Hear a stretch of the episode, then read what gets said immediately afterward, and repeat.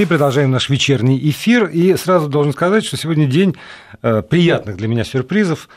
Очередной сюрприз э, сейчас в рамках этого часа руководитель школы востоковедения Высшей школы экономики Алексей Маслов в студии. Здравствуйте, Алексей Александрович. Здравствуйте. Я не буду скрывать от слушателей, что сюрприз еще и в том, что теперь вы будете появляться на регулярной основе здесь, в этой студии. Это будет программа Алексея Маслова э, с моим участием. И э, мы тут затормозились несколько с названием. Давайте, Я спро... думаю, придумаем. Да, давайте спросим у людей. Правильно. Да. Как лучше всего обозначить то, что мы говорим о Китае, о Востоке, причем обо всем от политики до традиции, до того, чем мы живем, ну, собственно, говорим и о России.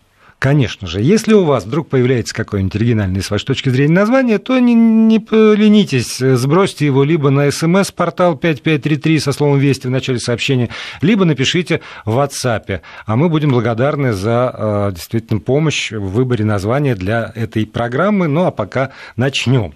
И знаете, с чего бы я хотел начать? Совсем не с политики, а вот с такого сообщения, которое сделал сегодня исполнительный директор Ассоциации туроператоров России Майя Ламин Хамидзе. А, прирост турпотока из Китая в Россию составил 20% по итогам лета по сравнению с предыдущим годом. И вот что говорит Майя Ламидзе – годовщина революции вообще не играет никакой роли, потому что самый главный магнит для китайских туристов – это, конечно, янтарь, и с революцией он никак не связан. Ну и дальше такое пространное рассуждение, что они и так уже устали от революционных дел у себя на родине, они хотят переключиться на другую реальность, но вот все для меня в этом сообщении понятно, и прирост турпотока, и даже то, что они, может быть, не очень хотят по ленинским местам, тут я их понимаю, но янтарь, вот зачем? А, ну, во-первых, честно говоря, э, утверждать, что янтарь давлеет над идеями э, коммунизма и ленинизма, я бы не стал, потому что надо делать серьезные исследования, чтобы понять все таки почему э, китайские туристы едут сюда. А, и вообще же есть в Китае то, что мы называем сарафанным радио, стоит съездить 5-6 людям из одной и той же деревни, тут же за ними устремляются другие, потому что там э, символ вот этой массовости, он играет очень большую роль. А вот почему янтарь – это действительно хороший вопрос. Э, в принципе, янтарь э, в Китае ценился всегда очень высоко, и считается, что а, в Китае своего янтаря практически не было. И дары янтаря когда-то были переданы еще Александром II китайскому императору, и он считается солнечным камнем, причем камнем, который излечивает до сих пор, как считается, многие болезни. Вот поэтому китайские э, янтарные браслеты, янтарные украшения, они очень высоко ценятся, и причем приобретают уже такой абсолютно китайский характер. Вот, например, буквально э, месяц назад в Тибете, в высокогорном Тибете, на очередном тибетском рынке, где продаются масса безделушек, за какие-то, честно говоря, гроши, их, естественно, выдают за антикварные, но это понятно, что сделано тут же на коленке, э, вот вдруг я вижу янтарные браслеты, Э, где э, их выдают, естественно, за древние браслеты, они стоят ровно в 20 раз дороже, чем э, браслеты, сделанные из бирюзы, из китайских вот этих вот камней, и мне говорят, что они, естественно, освящены чуть ли еще не седьмым Далай-ламой, учитывая, что сейчас 14 но потом не признаются вот эти вот ребята, когда мы с ними как-то разговаривали, что, конечно, этот янтарь российский, и он излечивает все, и более того, есть сейчас в Китае развивается колоссальный, колоссальный черный рынок янтаря, янтаря сырца, потому что якобы, еще раз повторю, он излечивает болезни, он э, понижает давление, он нормализует э, состав крови, опять-таки я передаю вам китайский, естественно. Интересно, к какому месту они это прикладывают? Э, я бы, может, тоже не отказался. Вообще янтарем сейчас даже натираются. Ой. Э, вот этим камушком, и специально сейчас продаются такие специальные э, предметы, где янтарь закреплен на палочке, вот этой палочкой надо тереть себе больное место, это уже пошло в, такой, в такие китайские поверья. Но вообще рынок, конечно, развивается. Ну вот, а теперь давайте к серьезным вещам все-таки. К серьезным, потому что очень скоро предстоит э, важное такое событие. Это э, саммит БРИКС, это визит э, Путина, и не только Путина, естественно, в Китай, и большие переговоры. И так или иначе, все равно вокруг этого много комментариев появляются. А, и вот тут вам решать, с чего начинать. С двусторонних отношений, визит Путина в Китай и переговоры с Си, например, которые состоятся на полях этого самого саммита БРИКС. Или все таки учитывая председательство БРИКС и расширенный состав, а, там, как наш посол говорит, может быть, самое главное достижение председательства Китая mm. в БРИКС, это вот это БРИКС плюс, еще да. и несколько стран приглашены а, для участия в качестве наблюдателей. Что вот здесь более важное с точки зрения китайской, китайского взгляда на действительность? А давайте начнем с многостороннего формата, потому что я думаю, что для Китая это важно.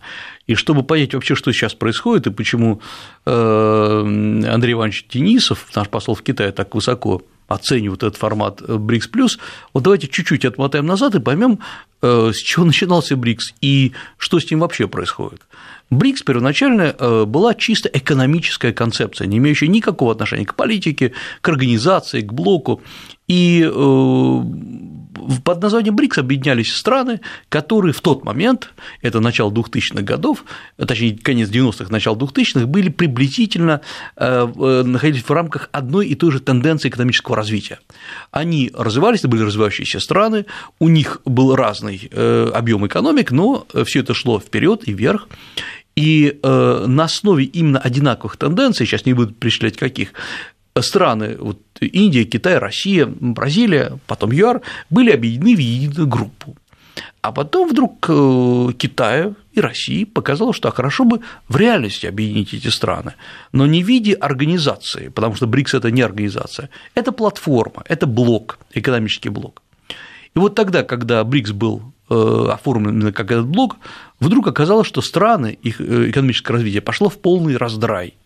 Китай продолжал развиваться и даже сейчас развивается, несмотря на э, серьезное замедление экономики, все-таки по микроэкономическим показателям Китай стабилизировался.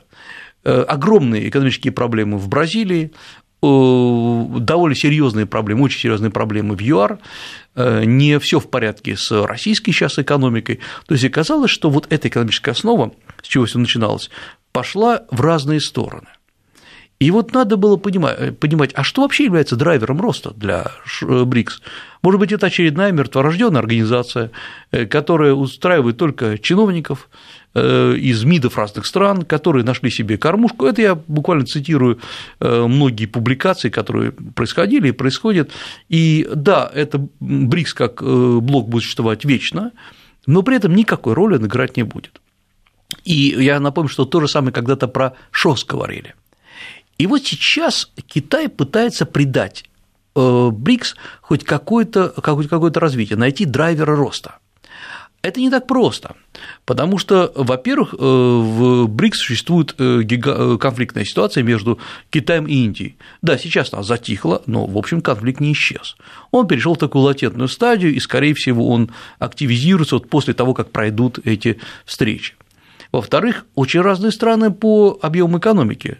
ЮАР, ну, просто при всем уважении, не сравнимы с Китаем никак и Китай всячески спонсирует сейчас ЮАР, чтобы ЮАР в рамках БРИКС поддерживал инициативы Китая. Да, я боюсь, что и Бразилия никак. Ну, и, и Бразилия да, никак. И, а... в общем, и наша экономика на фоне китайской тоже то, не тоже, выглядит Тоже не совсем хорошо, да. да. Э, есть новый банк БРИКС.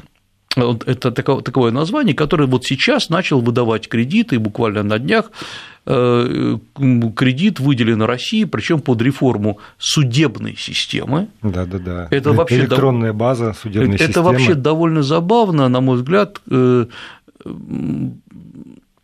вот я поясню, почему я даже запнулся. Когда новый банк БРИКС создавался, речь шла о том, что там будут аккумулироваться деньги, которые пойдут под инфраструктурные проекты. Потому что страны настолько разные, настолько разделены расстоянием, что создание общих коммуникаций, перевозок, облегчение перевозок – это очень самый важный вопрос. И вдруг новый банк БРИКС выделяет э, финансирование под реформу, это же не под реформу, а переоснащение нашей судебной юридической системы, которая, строго говоря, является очень внутренним делом России.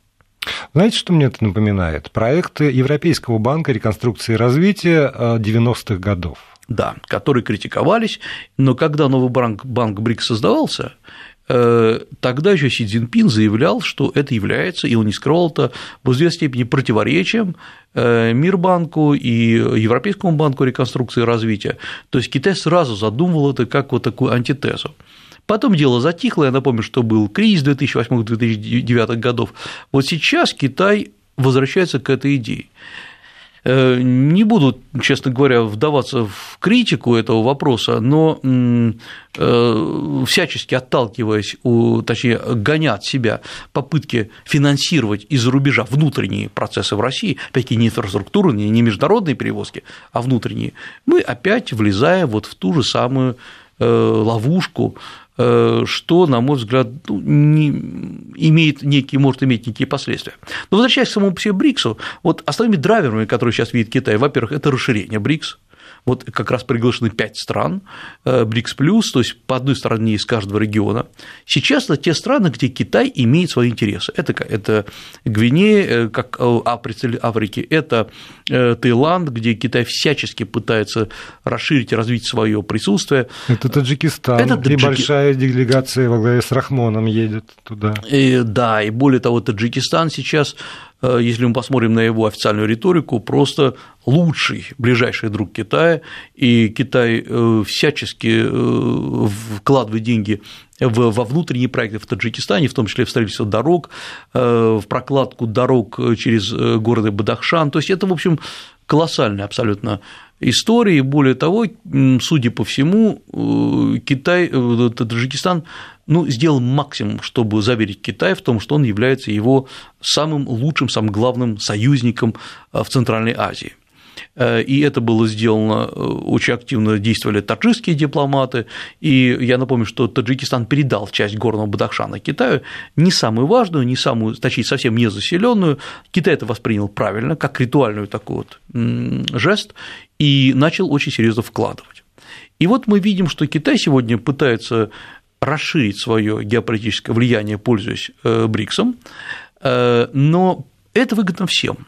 Это выгодно в том числе и России, если БРИКС будет превращаться постепенно в крупную инфраструктурную организацию. Это вот будет драйвер роста. Э, и тем самым масса внутренних противоречий между очень бедными и очень богатыми странами потихонечку будет нивелироваться. К чему это может привести? А может это привести к тому, к той ситуации, в которой, например, находится сейчас Э, такой крупный блок, как АТЭС, Азиатское Тихоокеанское экономическое сообщество. Это опять-таки блок, это не организация, где есть несколько крупных комиссий, в том числе комиссия по эм, э, человеческим ресурсам, где я имею честь там, представлять российскую сторону, есть э, комитет по образованию, то есть есть масса проектов. Но из-за того, что в рамках одной организации присутствует, с одной стороны, США, Канада, Китай, крупнейшая организация Россия, крупнейшие страны, и с другой стороны Перу, э, Эквадор, Уругвай, которые ну, просто несопоставимы, э, не даже не по объему экономики, это само собой, а по э, амбициям, то получается, что одни страны являются донорами, другие реципиентами. И реципиенты все время будут предлагать Э, какие-то мелкие проекты, потому что им надо, ну, я просто приду пример, главная проблема, например, для, э, вот в рамках АТЭС для Перу, для Уругвая, это не вывод страны там, в передовой лагерь, а это, прежде всего, создать нормальную систему образования, чтобы обучать кого-то на математике. И вот таким образом э, и появляется при решении БРИКС и такая опасность, что слишком разные страны будут ставить слишком разные цели. Э, пока, э, я думаю, что это все все понимают, понимают и Россия, понимает и Китай, и э, не случайно, вот буквально этим летом, вот в июле, было заключено соглашение между министрами стран БРИКС об сотрудничестве в области промышленности ну, и индустрии. Это, я так понимаю, будет развиваться в сторону распределенных производств, и я напомню, это уже было в истории. Э, Варшавский договор, Варшавский блок, страны социализма, распределение труда э, и так далее. Это, это Международная было... кооперация. Международ... Это, это, кстати, очень, очень... Раздел в учебнике экономической географии. Да, такой, да, да, да, и да, это да. очень правильная вещь, потому что не может одна страна производить все, не может Россия при всем желании взять и экспорта, импорта заместиться по полной программе.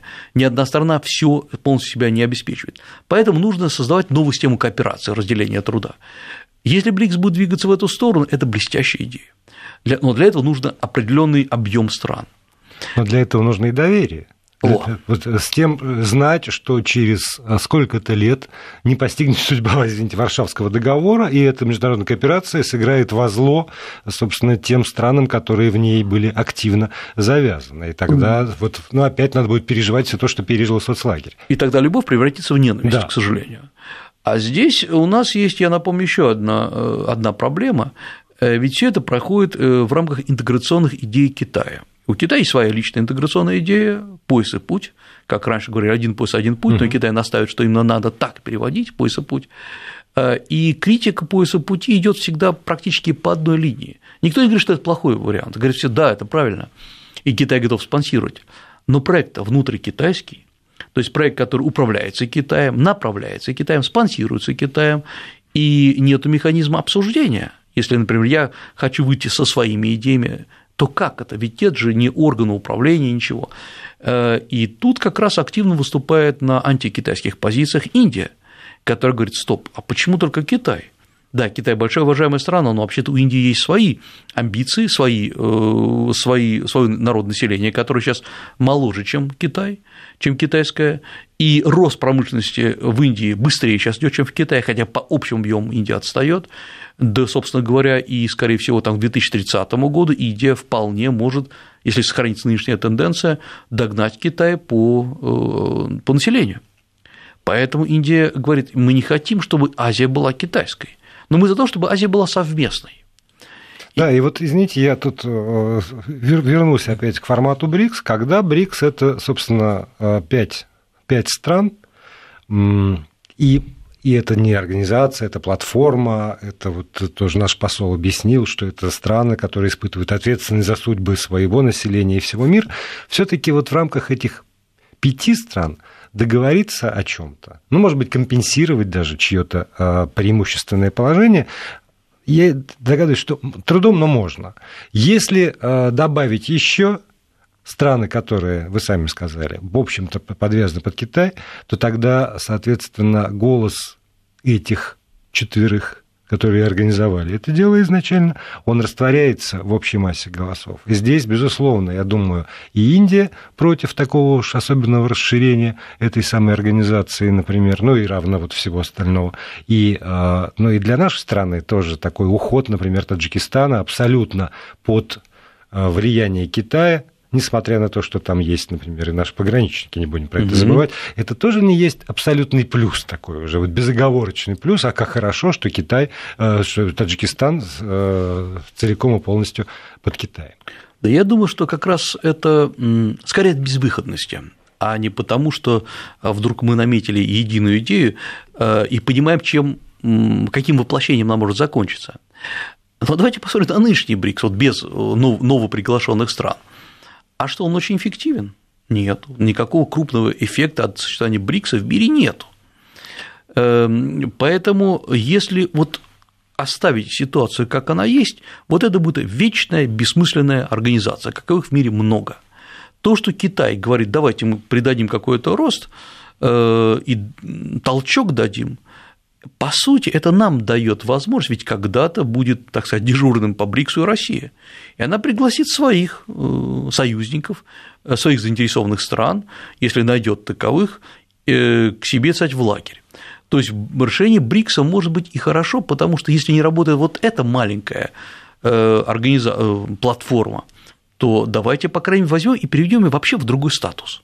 Вот по поводу другого статуса. Смотрите, если это не очень экономически работает, то в силу вот просто э, сложившейся ситуации, и при этом утверждается, что собираются лидеры БРИКС, они все таки вырабатывают свое отношение к, важным вопросам международной повестки, в том числе и вот сейчас говорят, что на этом саммите БРИКС обязательно будут обсуждаться вопросы корейского урегулирования, то тогда я вправе предположить, что вот они собираются, они вырабатывают какие-то свои подходы, и тогда, ну, на уровне там какого-нибудь голосования в Организации Объединенных Наций, они выступают единым фронтом. Они голосуют одинаково по международной повестке, которую обсудили и по поводу которой как будто бы выработали общие подходы. Но и этого же я не вижу, например. А, ну, по крайней мере, э, мы же говорим не об организации, да. а, в организации обычно есть устав или хартия. И где прописано, каким образом вырабатывается решение. Вот, например, мы знаем, что в ШОС решение вырабатывается путем консенсуса что очень сложно, потому что формально в ШОСе нет никакого э, вето, но теоретически, если страна не присоединяется, высказывает свое э, отдельное мнение, то решение в конечном счете может быть заблокировано, не состояться. Э, в БРИКСе вот таким образом решение не прописано. И БРИКС пока что, к сожалению, он стал скорее вы знаете, есть такой э, вот метод заработка у политологов, у международников. Я не про российских сейчас говорю, вообще про мировых. Возникает какая-то организация, тоже вокруг нее публикуются книги, статьи, там вот начинается такая движуха политическая. Угу. Всем здорово. Э, целые курсы в университетах вводятся, там история БРИКС э, или интеграционные процессы в БРИКС. То есть организация не работает, а все это существует. Существует вот такой бэкграунд вокруг него. И это многих устраивает. Но ведь когда смотрят по результатам, оказывается, что э, если неработающая организация дает, может быть, заработать кому-то вокруг нее, это не значит, что она хороша. И эм, я думаю, что здесь вопрос в другом. Нужна новая или еще одна площадка для обсуждения новой конфигурации мира. Вот к чему движется Китай, движется, скорее всего, Россия. Причем черты этой конфигурации, они непонятны ни для кого. Да, мы недовольны, все недовольны, Китай, Россия и э, даже тот же Таджикистан недовольны ныне существующими международными организациями. Здесь и ВТО накладывает какие-то ограничения, здесь и ООН неэффективно срабатывает. Вот здесь, мол, и при всей мощи ООН все, все страны объединяются, и северо- северокорейскую проблему невозможно решить. Вот давайте как-то э, сделаем новое что-то. Э, это всегда небезопасная история, потому что надо понять, почему не работает старое. Сейчас ответ дается очень простой. И, на мой взгляд, не очень правильный, потому что старое находится под 100% влиянием США. Предположим, что это так. Ну хорошо, а что США не выгодно, что ли, чтобы решить проблемы Северной Кореи через ООН, а не обстреливая, предположим, Северную Корею ракетами?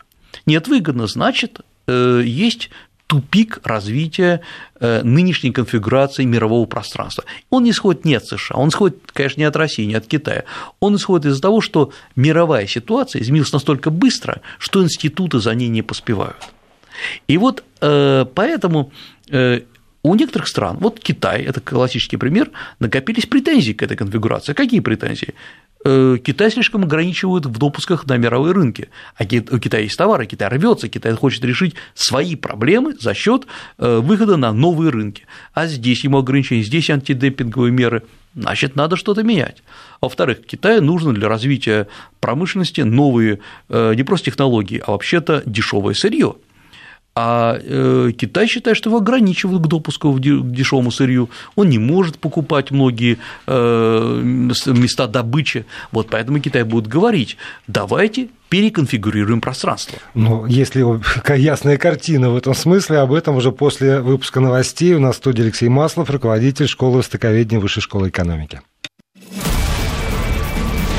Вести ФМ. Первые о главном. И продолжаем программу в школе, э, в, школе, в школе, в студии руководитель школы востоковедения Высшей школы экономики Алексей Маслов. И спасибо большое всем тем, кто уже откликнулся на мой призыв придумать название для этой программы. Алексей Александрович с завидной, регуляр... Э, завидной регулярностью будет появляться теперь в этой студии. И вот мы стали перед проблемой, как назвать программу, которую он будет делать на волнах радиостанции Вести ФМ. СМС-портал 5533, слово «Вести» в начале сообщения сообщение, если у вас есть еще мысли по этому поводу, либо в WhatsApp 8 903 170 6363. 8 903 170 6363. Ну, а мы вернемся вот к тому, что обсуждаем. Есть ли действительно у Китая вот такая вот картина, как оно должно быть? И а, еще что меня настораживает, когда вот я себе пытаюсь ответить сам на этот вопрос. Скажем, а, но вот э, по поводу того, что творится сейчас вокруг Кореи, я думаю, что нашим слушателям не надо напоминать, об этом все время есть в новостях, но вот уже противоречит. Там Тереза Мэй говорит, э, надо усилить давление на Корею, и, на мой взгляд, я даже, по-моему, процитирую, э, э, самым эффективным способом является, да, э, лучший способ сделать это заключается в давлении на Северную Корею со стороны Китая. Тут же следует ответ из Пекина по поводу того, что ключи мирного урегулирования вопроса находятся в руках Пхеньяна и Вашингтона, а также Пхеньяна и Сеула. Хотя, как и многие страны, э, говорят о необходимости увеличения давления и полностью игнорируют путь переговоров. И вот уже эта нестыковка, она такая полярная. И по ощущению и нет э, способа связать, как-то убедить. А, да, потому что если мы посмотрим на все эти заявления, я еще добавлю к этому заявление Китая, вот, которое было э, буквально сегодня, что э, Китай приветствует усиление стратегического партнерства с Россией, там военные и так далее в областях. Что получается? Э, две страны, США и Китай, года два назад очень активно начали говорить, что они готовы урегулировать эту проблему. Э, северокорейскую проблему. А Китай всегда говорил, что э, все под контролем, мы знаем, у нас есть прямые связи, у нас есть э, неформальные контакты с северокорейским руководством, поэтому вот все идет как надо. И вдруг оказалось, что ни одна из этих моделей, китайская, американская, они разные, но в любом случае модели, они не работают вообще. И вместо того, чтобы сейчас начать все-таки анализировать, а что было сделано не так, Э, начинается вот этот футбол. США говорит, нет, вот теперь пускай Китай все перекрывает угу. Кореи, понимая, что э, вот что, давайте э, нормальным, не дипломатическим, а таким человеческим языком сформулируем, что требует США от Китая. Китай действительно поставляет в Северную Корею топливо, мазут, самые различные виды топлива, а также продовольствие. Все остальное по мелочам. США требуют, чтобы Китай перекрыло прикрыл поставки. И чтобы э, все умерли от голода. Вот, вот, вот, вот это и есть логическое да. завершение.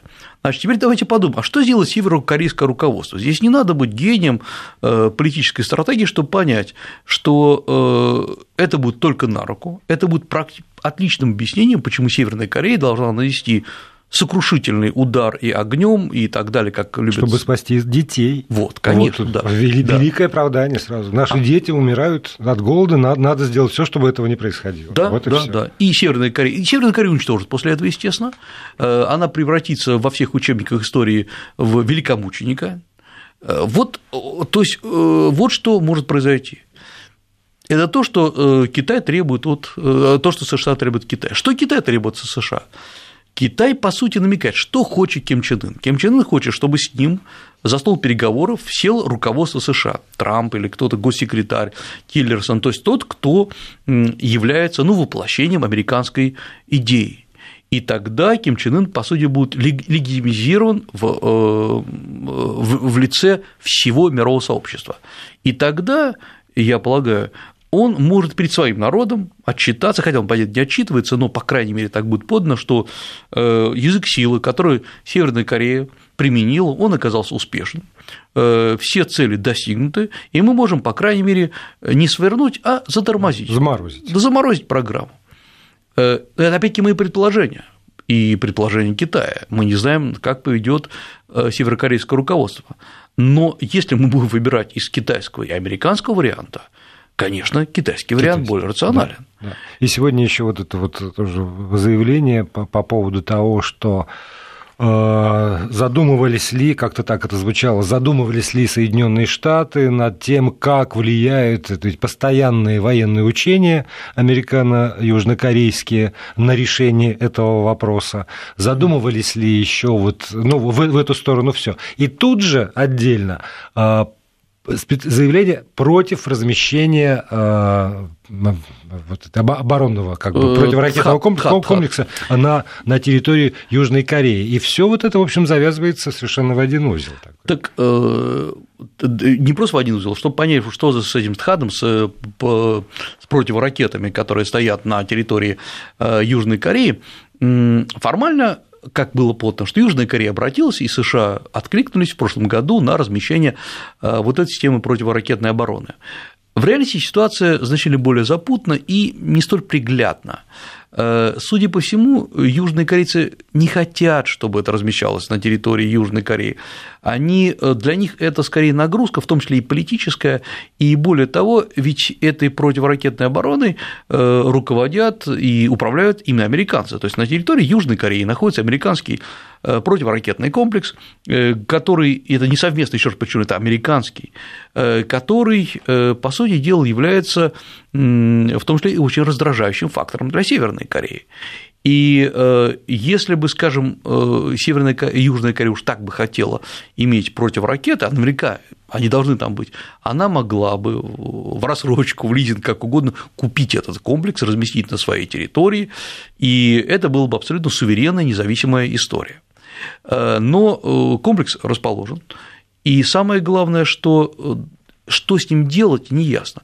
Вот посмотрим, сейчас был запуск, не сейчас, вчера был запуск, запуск явно символический, э, и я обращу внимание, что вообще в Северной Корее все запуски, они символические, и мы должны понять, что это часть азиатской политики. То они запускают 4 июля, в День независимости США, то запускают в мае, когда был как раз саммит э, в Китае, в Ханчжоу, э, пояс и путь, чуть ли не во время выступления Си Цзиньпина и то есть это каждый раз это такой месседж от Северной Кореи, что мы вот готовимся. Мы есть. Мы есть, да. И что мы, мы отслеживаем этот мир. То есть это все очень продумано. И э, вот на этом фоне летит ракета, прилетает Хоккайдо, разваливается над морем, и, и никто ничего не сделал. Вот обратите внимание. Значит, э, я вчера с большим интересом читал, что японцы пишут по этому поводу. Представляете, вот на вашей территории летит ракета, э, и мы догадываемся, мы как бы понимаем, что она не снаряжена боеголовкой, но это наши э, догадки. А если, а вдруг? И вот, э, ну и вообще для тренировочки бы не мешало тоже конечно, перехватить. Вот, конечно. Но Япония никак не среагировала, и дальше начинаются обсуждения. Японии же надо объяснить, почему. Скажу откровенно, мы не знаем, у нас нет официального заявления Японии, почему она не сбила эту ракету. Зато есть масса таких псевдоутечек, которые говорят, вы знаете, ну, во-первых, может быть, не стоит рассматривать это как э, э, вот нора эскалацию. Ведь э, Северная Корея обещала четыре ракеты пустить, а пустила одну. На самом деле она пошла на уступки. Но это вот такое понятие оправдание умирающего человека, что, э, в общем, может быть, не так все плохо, угу. мы еще дня два протянем. Во-вторых, что э, мы сразу поняли, пишут японцы, что ракета летит мимо северной, мимо территории Хоккайдо, и она не угрожает. Но, во-первых, ракета, к сожалению, может развалиться на, и на территории Японии. Да, то есть, да, и, и даже если она не, не снабжена ядерной боеголовкой, то может пролиться, обломки упасть, убить густонаселенные. Ну, в общем, дело ну масса, да, масса, Ну, ну и в-третьих, что вот как бы мы не хотели сбивать это в нейтральных водах, потому что вдруг ракета бы развернулась, и мы бы, был бы международный конфликт. Вы представляете, по, по стороне летит ракета, и вот вы думаете, как бы вот, может быть, это нарушение международного права? Значит, японцы не сработали, давайте честно говорить, потому что они в растерянности – и в растерянности, потому что нет четкой формулировки от США. Э, какие бы самостоятельные японцы не были, в плане э, обороны, конечно, они целиком зависят от США. У США нету никакой формулировки. И я поясню, потому что что сейчас теоретически, вот если мы посмотрим, что обещал Трамп, когда он… Ой, простите, ради бога, у нас пауза, я заговорился. Вести ФМ. Первые о главном. ТАСС распространил срочное сообщение. Сотрудники ГИБДД задержали водителя грузовика МАЗ, который сбил двух человек в центре Москвы и скрылся с места ДТП. Пресс-служба столичной полиции сообщает, в районе Капотня принятыми мерами водитель автомобиля МАЗ задержан. С ним сейчас работают сотрудники полиции. И э, полиция опровергает публикации в интернете, согласно которым водитель грузовика умышленно протаранил группу людей в центре столицы. Инцидент произошел в 20.10 в районе Большого Каретного переулка. Двоих пострадавших госпитализировали. Вот такое сообщение срочное распространило агентство ТАСС. Ну, а мы возвращаемся к разговору с Алексеем Масловым, руководителем школы востоковедения Высшей школы экономики. А, такие. Япония ничего не сделала. И эта самая американская система, установленная в Южной Корее, тоже ну, по крайней мере, она не заработала. Угу. Есть даже такие предположения, которые мне, кстати говоря, кажутся разумными, что не исключено, что Северная Корея предупредила, э, что ракета не направлена в Японию, э, куда она должна упасть, ну, чтобы не раздражать никого, потому что, строго говоря, вряд ли Северная Корея сегодня хочет начать войну, вот так вот напрямую.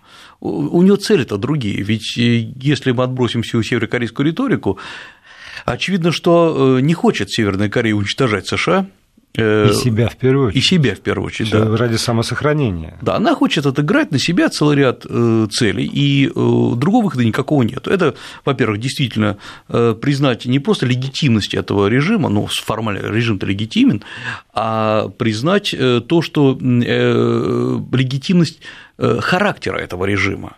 То есть, если любой руководитель страны, я имею в виду США, сядет э, за стол переговоров с Ким Чен Ыном, значит, Ким Чен Ын – это вот такой вот легитимный лидер, и то, что он делает, это делает правильно. А, во-вторых, э, заключение наверняка договора, мирного договора с Южной Кореей, я напомню, что его сейчас нету, сейчас есть только соглашение о прекращении огня. Э, в-третьих, это, безусловно, снятие всех санкций, и это, на мой взгляд, очень важный момент, потому что судя по очень многим утечкам и судя по тому, что там происходит, э, Северная, у Северной Кореи есть план э, экономического реформирования. Он не грандиозен, это не переход, конечно, Северной Кореи на некий капиталистический путь, это э, в пять раз замедленный китайский вариант. Ну, такой НЭП, да? Это, НЭП, да, это НЭП, да, который на самом деле уже существует.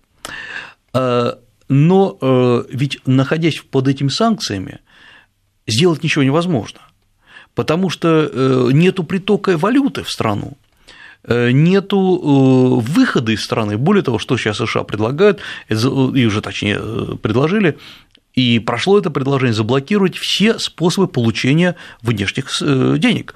Это запрет на поставки любых э, металлов, э, редкоземельных металлов, драгметаллов, любых металлов с территории Северной Кореи. Это блокировка счетов Северной Кореи по всем банкам мира, в том числе по китайским банкам. То есть Северная Корея, по сути дела, отрезается от притока средств. И начинается изоляция, когда что производим, то и съедаем. Вот на этом фоне э, развиваться невозможно. Когда был рост Китая, Китай что сделал? Он просто открылся всему миру. Когда э, был переходный период в России, вот пост, постсоветского союза, э, ну, мы знаем, что это было прежде всего стимулировано внешними инвестициями, а не внутренними ресурсами, что, кстати говоря, в конце концов подкосило неправильное использование их. Но в любом случае нужна деизоляция – а вот деизоляции сейчас добиться невозможно. То есть, что получается? У северокорейского режима два, два дальнейших развития. Первый – это находиться в режиме постоянной изоляции, наращивать свой ядерный потенциал, пугать весь мир, и, по крайней мере, свои же люди, свои северные корейцы, и э, генералитет Северной Кореи скажет, да, э, Ким Чен Ын парень крутой, он все делает правильно, по крайней мере, всех напугал. Э, второй момент, когда кто-то садится за стол переговоров, я имею в виду, что э, США, США и Китай, США, Китай и Россия на высшем уровне, а не на уровне министров иностранных дел, и начинаются разговоры о, э, так сказать, распечатывании этой проблемы. Шесть лет, у нас в течение многих лет существовала шестисторонняя комиссия. Формально она есть сейчас. Но дело в том, что шестисторонняя комиссия, в чем, на мой взгляд, был тупик ее, она работала, она потом сошла на нет, а тупик был таким, что э, мы выступаем за полную денуклеаризацию Северокорейского полуострова. На что Северная Корея говорила, стоп, простите, а вот Китай, который рядом с ядерным оружием, Россия, мы понимаем, что Россия не собирается нападать, но она же существует, э, кто нам будет гарантировать безопасность, и все на это все прекращалось. Поэтому э, сейчас Северная Корея решила сделать такой ультралевый виток, ультрануклеарный виток, и на очень высоком уровне поднять статус свой на переговорах и вернуться, скорее всего, к этой проблеме э, уже с совсем другим статусом.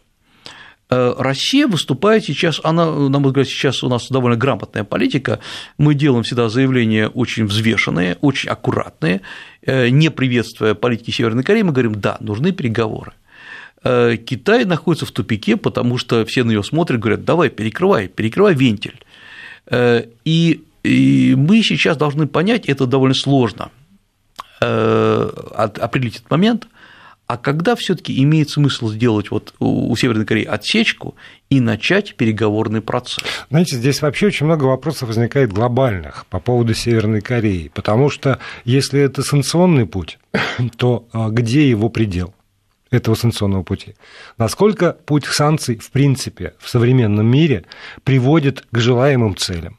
И мы тут можно смотреть на Корею, можно на Кубу с ее историей угу. санкций, на Иран, на Россию, в конце концов. Вы добиваетесь чего? Вы этого в итоге на выходе добились своими санкциями, мировое сообщество и даже там Совет Безопасности ООН. Это одна история. Другая история, когда вот шестисторонняя комиссия и даже вот игроки основные, они же тоже для того, чтобы сесть за стол переговоров с Кореей, договорить, ну, о возможности договориться о таких переговорах, они должны вырабатывать, ну, более-менее какой-то строй выстроенную совместную позицию, чтобы садиться за, за этот стол э, единым фронтом. Когда нет э, договоренности, ну, опять противоположной договоренности у Штатов и Китая, когда сегодня Китай говорит, что мы стратегические партнеры с Россией, мы в целях абсолютно совпадаем, а если говорить о конкретных шагах реализации, то у нас есть некоторые противоречия. Очень дипломатично говорит официальный представитель китайского МИДа.